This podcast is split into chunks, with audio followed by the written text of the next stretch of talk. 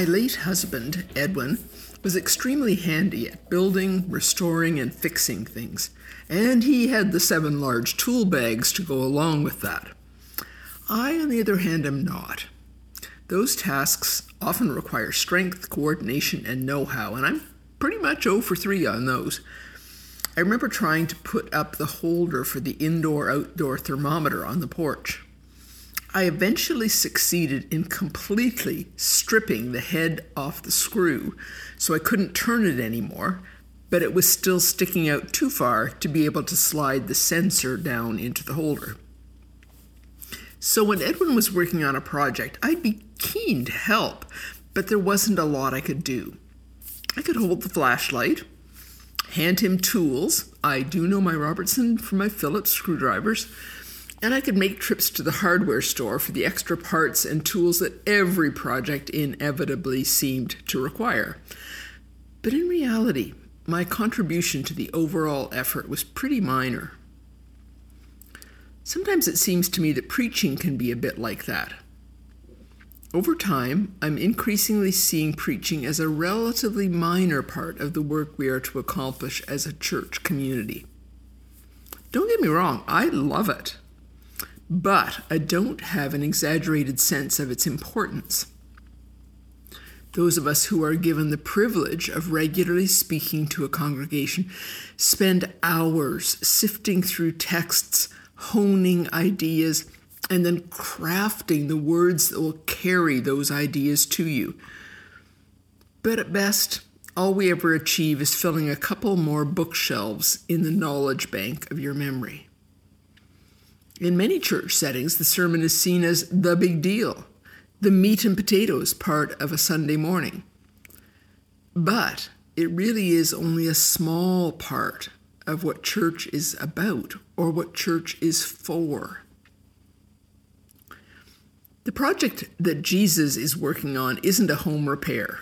His project is the work of bringing his radically different kingdom into the present world and his church, groups of disparate people connected by love and by a common cause, manages to bring the kingdom not by listening to lots of sermons, not by having their heads filled with clever ideas, but by loving each other.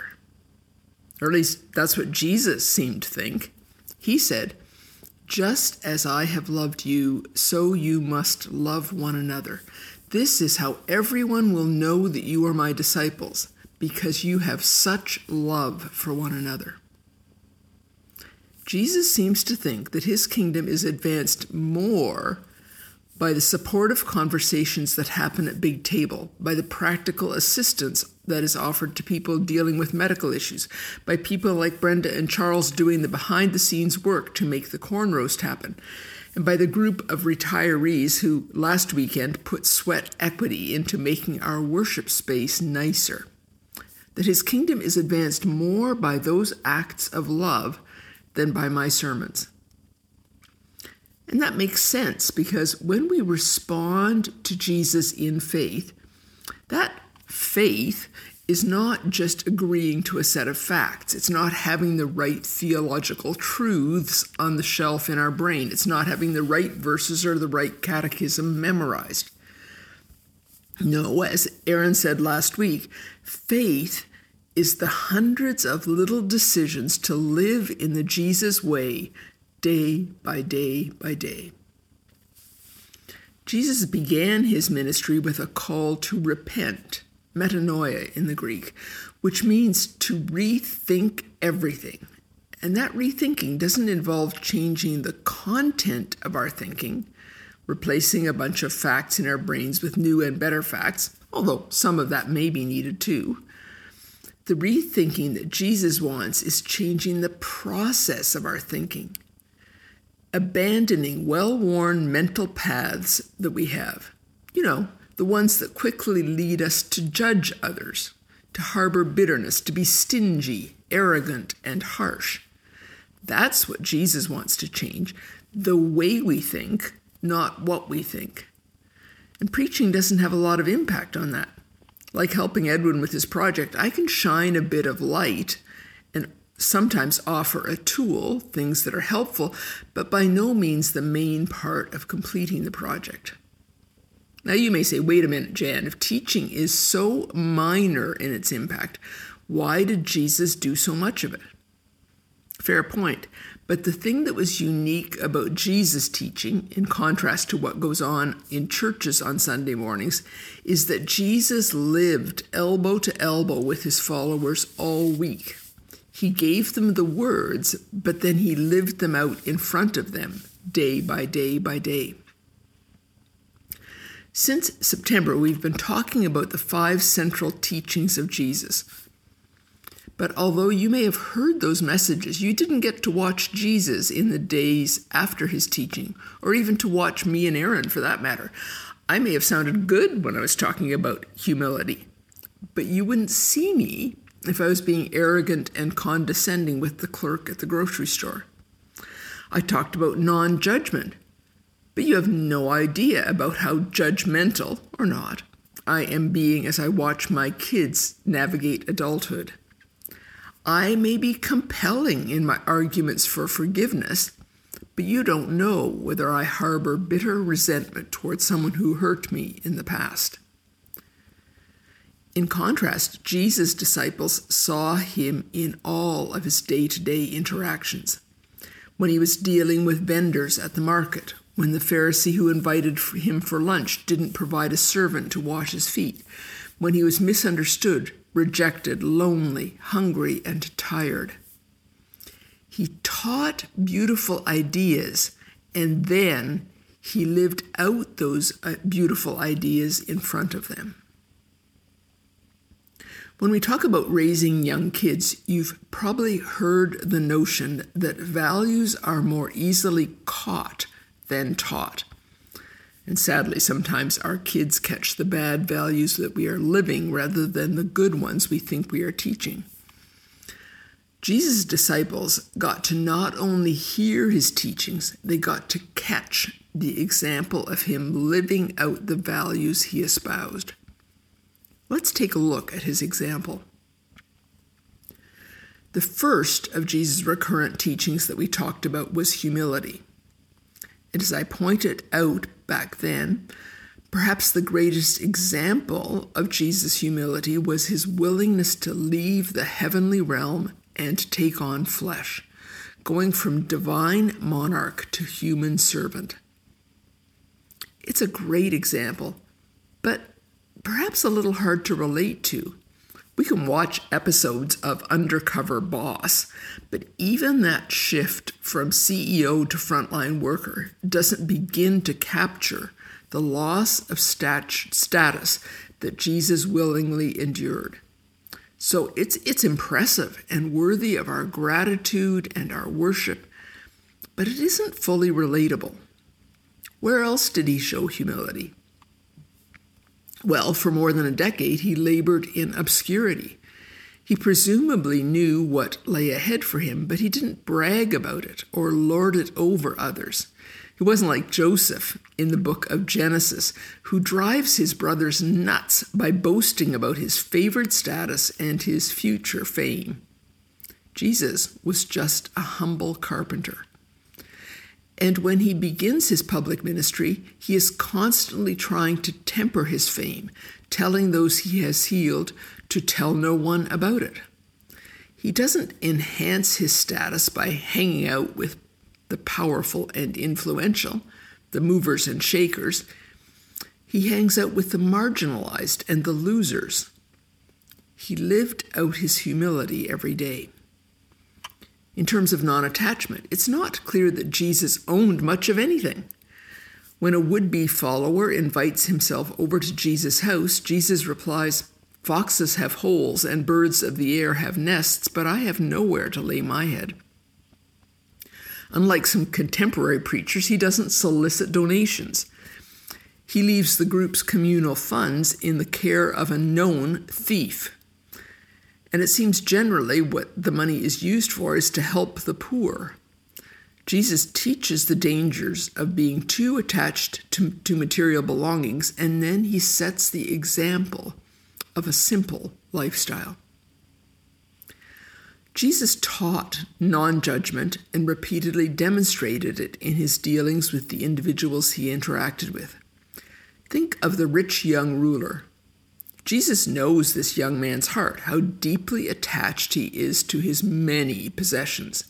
We're told, after all, that he had great stuff. And Jesus knew how the man's identity was wrapped up in that wealth. But Jesus doesn't write him off as a mercenary tycoon, nor does he jump all over him for his conspicuous consumerism. He gently leads him to a place where he, he has the opportunity to rethink his relationship with his stuff. He could have judged Nicodemus, a leading Pharisee, for being so fearful of other people's opinions that he came to see Jesus by the dark of night. But he doesn't. He could have judged the woman at the well for her illicit living situation, but he doesn't. He could have judged the sinful woman who was anointing his feet when he was at a formal dinner with religious people. My, my skin crawls at how incredibly awkward that whole thing must have been. But Jesus didn't shoo her away. He could have judged his disciples for lots of things. James and John for their relentless jockeying for position, Judas for pilfering communal funds, Peter for his seeming foot in mouth disease. But he didn't. With his divine attributes of perfect insight and perfect judgment, he could have judged, but he didn't. What about forgiveness? Jesus not only taught about the importance of forgiveness, he forgave people. Surely one of the most poignant examples during his ministry is that of the woman caught in adultery. The crowd is ready to stone her, and they challenge Jesus to endorse their plan based on the law of Moses. Jesus invites anyone who is without sin to cast the first stone. Starting with the oldest, the accusers all skulk away, and Jesus assures the woman that he does not condemn her she finds freedom in his forgiveness. Finally, Jesus taught and lived a life of nonviolence. This may have been his most countercultural message because the unquestioned assumption of first century Jews was that Messiah would lead an armed rebellion to oust the Romans and reestablish the Davidic monarchy. Yet Jesus consistently taught love of enemy and told his disciples that to follow him they would need to take up the cross, the instrument of their own death, not to take up the sword that they wanted to use to attack the Romans. And Jesus modeled that non-violent approach in the way he responded to those who sought to attack him. We have some pretty lively discussions here at Q and R after the sermon, but nothing like what Jesus faced when he offered unwelcome messages. On one occasion, his hearers tried to throw him off a cliff, and on another, they wanted to stone him. But Jesus didn't take up arms against them and fight back. He didn't smite them with some miraculous attack or supernatural weapon. He simply sl- slipped away. While Jesus modeled these five virtues throughout his life, it was perhaps in his last days and death that he most clearly demonstrated them. In great humility, he washed his disciples' feet. Without any judgment, he apparently washed Judas's feet just as tenderly as the others. He refused violence to the point that he preferred to die than to fight telling Peter that the time for swords was over, refusing to enlist an army of angels to protect himself. He graciously offered forgiveness to the very tormentors who were crucifying him. And in the ultimate act of non attachment, he gave up his life for us. These were the virtues that shaped how Jesus thought and acted not the doctrines that shaped what he thought.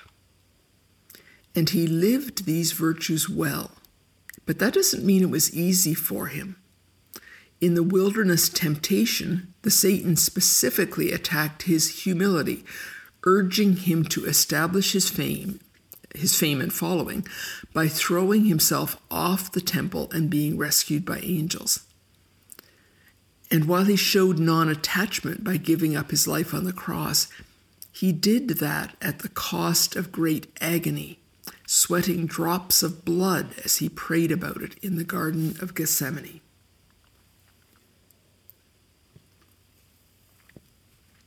As Aaron described back in September when he launched this series, the ideas behind it are borrowed from a book by Patrick Amer, an American lawyer who took on the project of trying to identify Jesus' most central teachings, the virtues that needed to be displayed in the lives of his followers in order for his kingdom to take root and flourish.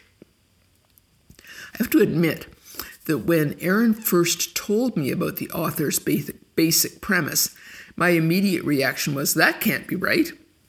I have admitted to you my tendency to be judgmental. I thought it couldn't be right because Jesus clearly thought that to love God and love neighbor were the most important commands, and love didn't even appear on the list. But in another sense, love is everywhere on the list. The two great commandments can feel a bit abstract. What does it actually mean to love God? And what is the relationship between loving my neighbor and loving myself? In the face of that vagueness, these five virtues make the sweeping demand of the love commands more granular and more tangible.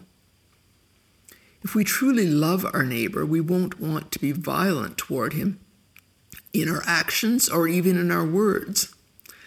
If we love our neighbor, we won't judge them. We'll give them the benefit of assuming they are doing the best they can. And when they do something objectively harmful to us, we will forgive them. If we really love them, we'll love them more than our stuff, so we will freely share with them. And finally, if we really love them, we will exhibit a humility that creates space for them and honors them above ourselves. And these five virtues are also related to the other great command to love God, because it is out of the context of a loving relationship with God that we are able to express them. When we experience the deep, unconditional love that God has for us, we can be humble instead of constantly striving to bolster our egos. When we have come to trust God's provision, we won't hoard our possessions when we have confidence that God is the one who has forgiven us and who will set all things right, we can set, our, set aside our desire to judge and can offer forgiveness. And as we grow deep with God, we will start to bear the family resemblance, being peacemakers rather than people who try to resolve conflicts with violence. Jesus taught by what he said and by how he lived. He calls us to not only hear what he says, but to do it. Here is how he closed his famous Sermon on the Mount. These words I speak to you are not incidental additions to your life, homeowner improvements to your standard of living. They are foundational words, words to build a life